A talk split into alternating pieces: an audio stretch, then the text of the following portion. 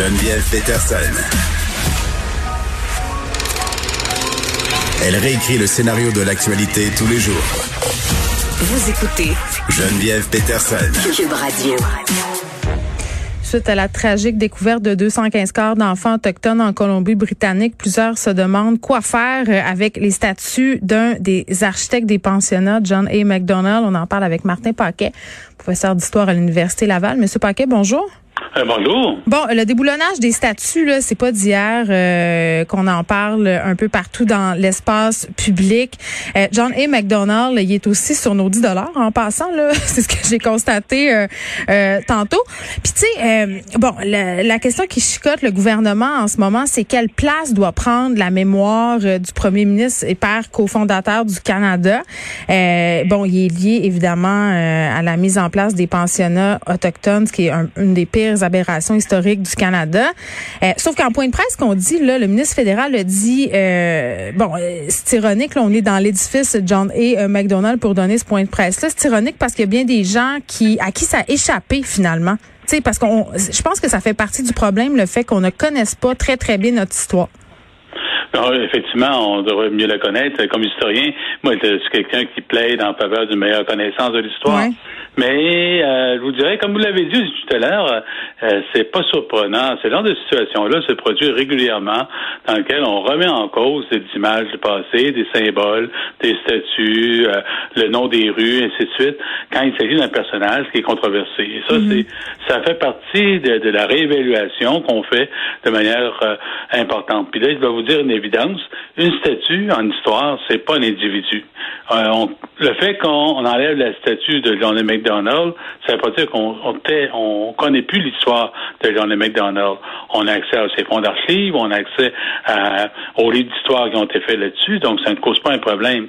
Donc, euh, par contre, le fait qu'on enlève la statue de John McDonald, c'est le symbole qu'on valorise dans les McDonald's et qu'on enlève. Et ça, c'est euh, c'est souvent adéquat euh, qu'on le fasse parce que c'est un personnage qui a des ondes d'ombre, comme on le mhm. mentionne, qui est un personnage qui euh, là on parle des, des, pensionnats autochtones, mais on aurait pu mentionner euh, par exemple l'insurrection des Métis avec Louis On aurait pu parler du racisme qu'il y avait vis-à-vis des Canadiens français, vis-à-vis des Asiatiques.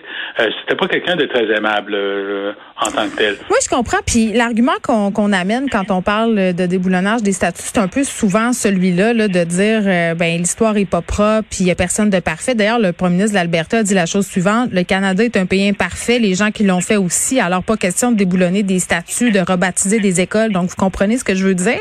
Mais euh, Monsieur Paquet, dites-moi. Euh, il y a une différence entre enlever des livres d'histoire certaines affaires, pas les enlever, mais réécrire l'histoire autrement, la raconter de façon euh, plus véridique, si on veut, et ériger une statue. Quand tu une statue envers quelqu'un, c'est pour en quelque sorte lui rendre hommage. Vous avez tout à fait raison. C'est pour ça que les uncanny exagèrent un peu. Enlever, euh, d'une part, c'est vrai que personne n'est parfait, mais d'autre part, faire une statue, c'est rendre hommage à quelqu'un. Et rendre hommage à quelqu'un, c'est c'est pas dire qu'il est parfait ou euh, c'est donner un modèle à l'ensemble de la société. Quand on a fait les statuts de John McDonald, euh, par exemple, au début du 20e siècle, ben, ces statuts-là avaient un certain sens pour les gens qui vivaient au début du 20e siècle, parce que ça correspondait à certaines de leurs valeurs. D'ailleurs, soit en passant, qu'on mettait des statuts de John McDonald, même à l'époque, c'était pas unanime, loin de là. Il y avait bien des gens qui s'opposaient euh, au statut de McDonald. Donc, c'est le groupe dominant qui, qui avait mis la statue en tant que telle. Aujourd'hui, ben, les valeurs ont changé, les valeurs se sont transformées. Ça ne veut pas dire qu'on oublie McDonald's, ça ne veut pas dire qu'on oublie l'histoire, parce qu'il est toujours possible de la connaître, cette histoire-là, par d'autres moyens. Par les livres d'histoire, par les films qui sont faits, par les, euh, les archives, et ça c'est particulièrement important, le fait qu'on ait accès aux archives de, euh, de ces époques-là. Alors qu'une statue, ben, c'est beaucoup plus un symbole qui ne représente pas l'individu, mais qui représente des valeurs qu'on veut, qu'on veut transmettre. Puis ça, c'est normal qu'on revoie ces valeurs euh, selon les valeurs du moment qu'on a actuellement. Ben c'est ça parce que bon revisiter l'histoire à la lueur des valeurs d'aujourd'hui il y a des comportements qui étaient tout à fait acceptables à une certaine époque qui ne sont plus aujourd'hui ça c'est une chose mais à propos des statuts mettons si on laisse une statue parce que c'est ce qui est suggéré par certains groupes de laisser la statue et de mettre, par exemple, une plaque, euh, comme une espèce de mise en garde où on fait des précisions sur ce personnage historique-là, où on fait l'étendard, si on veut, des choses qu'on pourrait avoir à leur reprocher. Est-ce que ça serait un terrain d'entente? C'est une façon de fonctionner, mais ça ne vous assure pas d'avoir la paix nécessairement. Parce que lorsqu'on voit des gens qui s'opposent à des statuts, ils s'opposent vraiment à leur présence. Et c'est un facteur de désordre public. Euh, on le voit un peu partout. C'est pas rien que McDonald's. On le voit, on l'a vu aux États-Unis, on le voit en Europe, on le voit ailleurs également. Donc, lorsqu'on arrive pour déboulonner une statue, les gens vont vouloir déboulonner la statue. C'est un facteur de désordre en tant que tel. Si vous mettez une plaque, peut-être les gens vont, euh, vont se sentir interpellés, ils vont se sentir reconnus dans leur, leur cause en tant que telle, mais il y a d'autres, au contraire, qui vont dire ben ça ne suffit pas en tant que tel. Et ça, ça se manifeste assez régulièrement euh, un peu un peu partout dans le monde. Donc euh, le fait de garder la, la statue avec une plaque, euh, c'est un moyen qui peut calmer entre-temps, mais c'est pas un moyen qui est définitif c'est normal qu'on revoie les, les dates. C'est normal qu'on revoie les, les, euh, les statuts, les noms des rues, euh, les, les, euh, les intitulés qu'on donne dans l'espace public. Ça va de soi, ça. Et ça nous permet justement de dire, ben écoute, il y a de nouvelles valeurs. Et ces valeurs-là, des fois, on n'est pas obligé d'enlever la statue, mais on donne un autre sens qui est présent.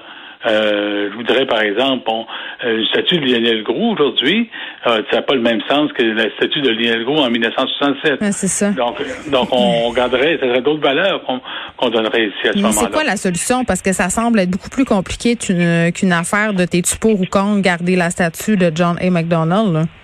Ah non, en effet, ce n'est pas euh, c'est beaucoup plus complexe que cela. C'est-à-dire, d'une part, euh, il y a des gens qui s'opposent, évidemment, à qu'on commémore dans le public euh, dans les McDonald's, mais il faut pas oublier qu'il y a des gens aussi qui, euh, eux autres sont intéressés à garder le souvenir de McDonald's.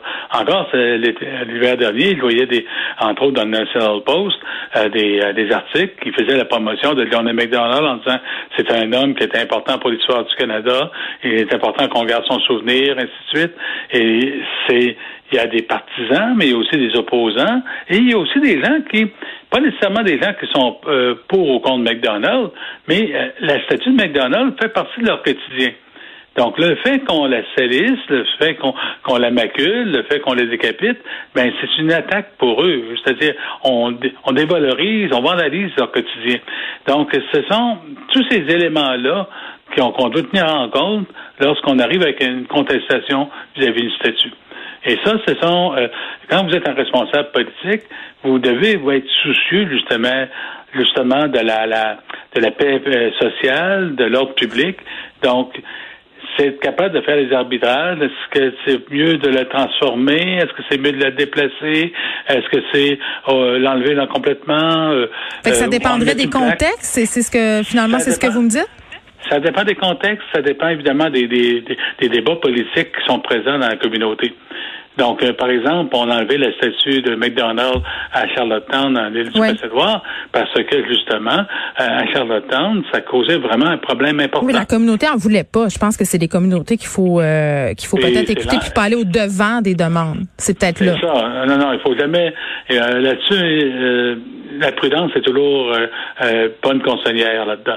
C'est-à-dire, si vous arrivez, vous, vous enlevez ça à l'avance, vous risquez de, créer beaucoup plus de, problèmes que d'en régler. Alors, quand il y a un problème qui se présente, à ce moment-là, il faut le régler, par contre. Il ne faut pas témoigner, il faut, faut consulter les gens sur place, il faut prendre la peine de les consulter, puis faire une consultation qui tient compte de toutes les sensibilités. Et ça, c'est pas nécessairement évident. Euh, euh, à faire, je vous le dirais. C'est un problème euh, de toutes les commissions de toponymie que tous les, tous les, les, organismes qui s'occupent des lieux et monuments historiques ont, font face en tant que tels.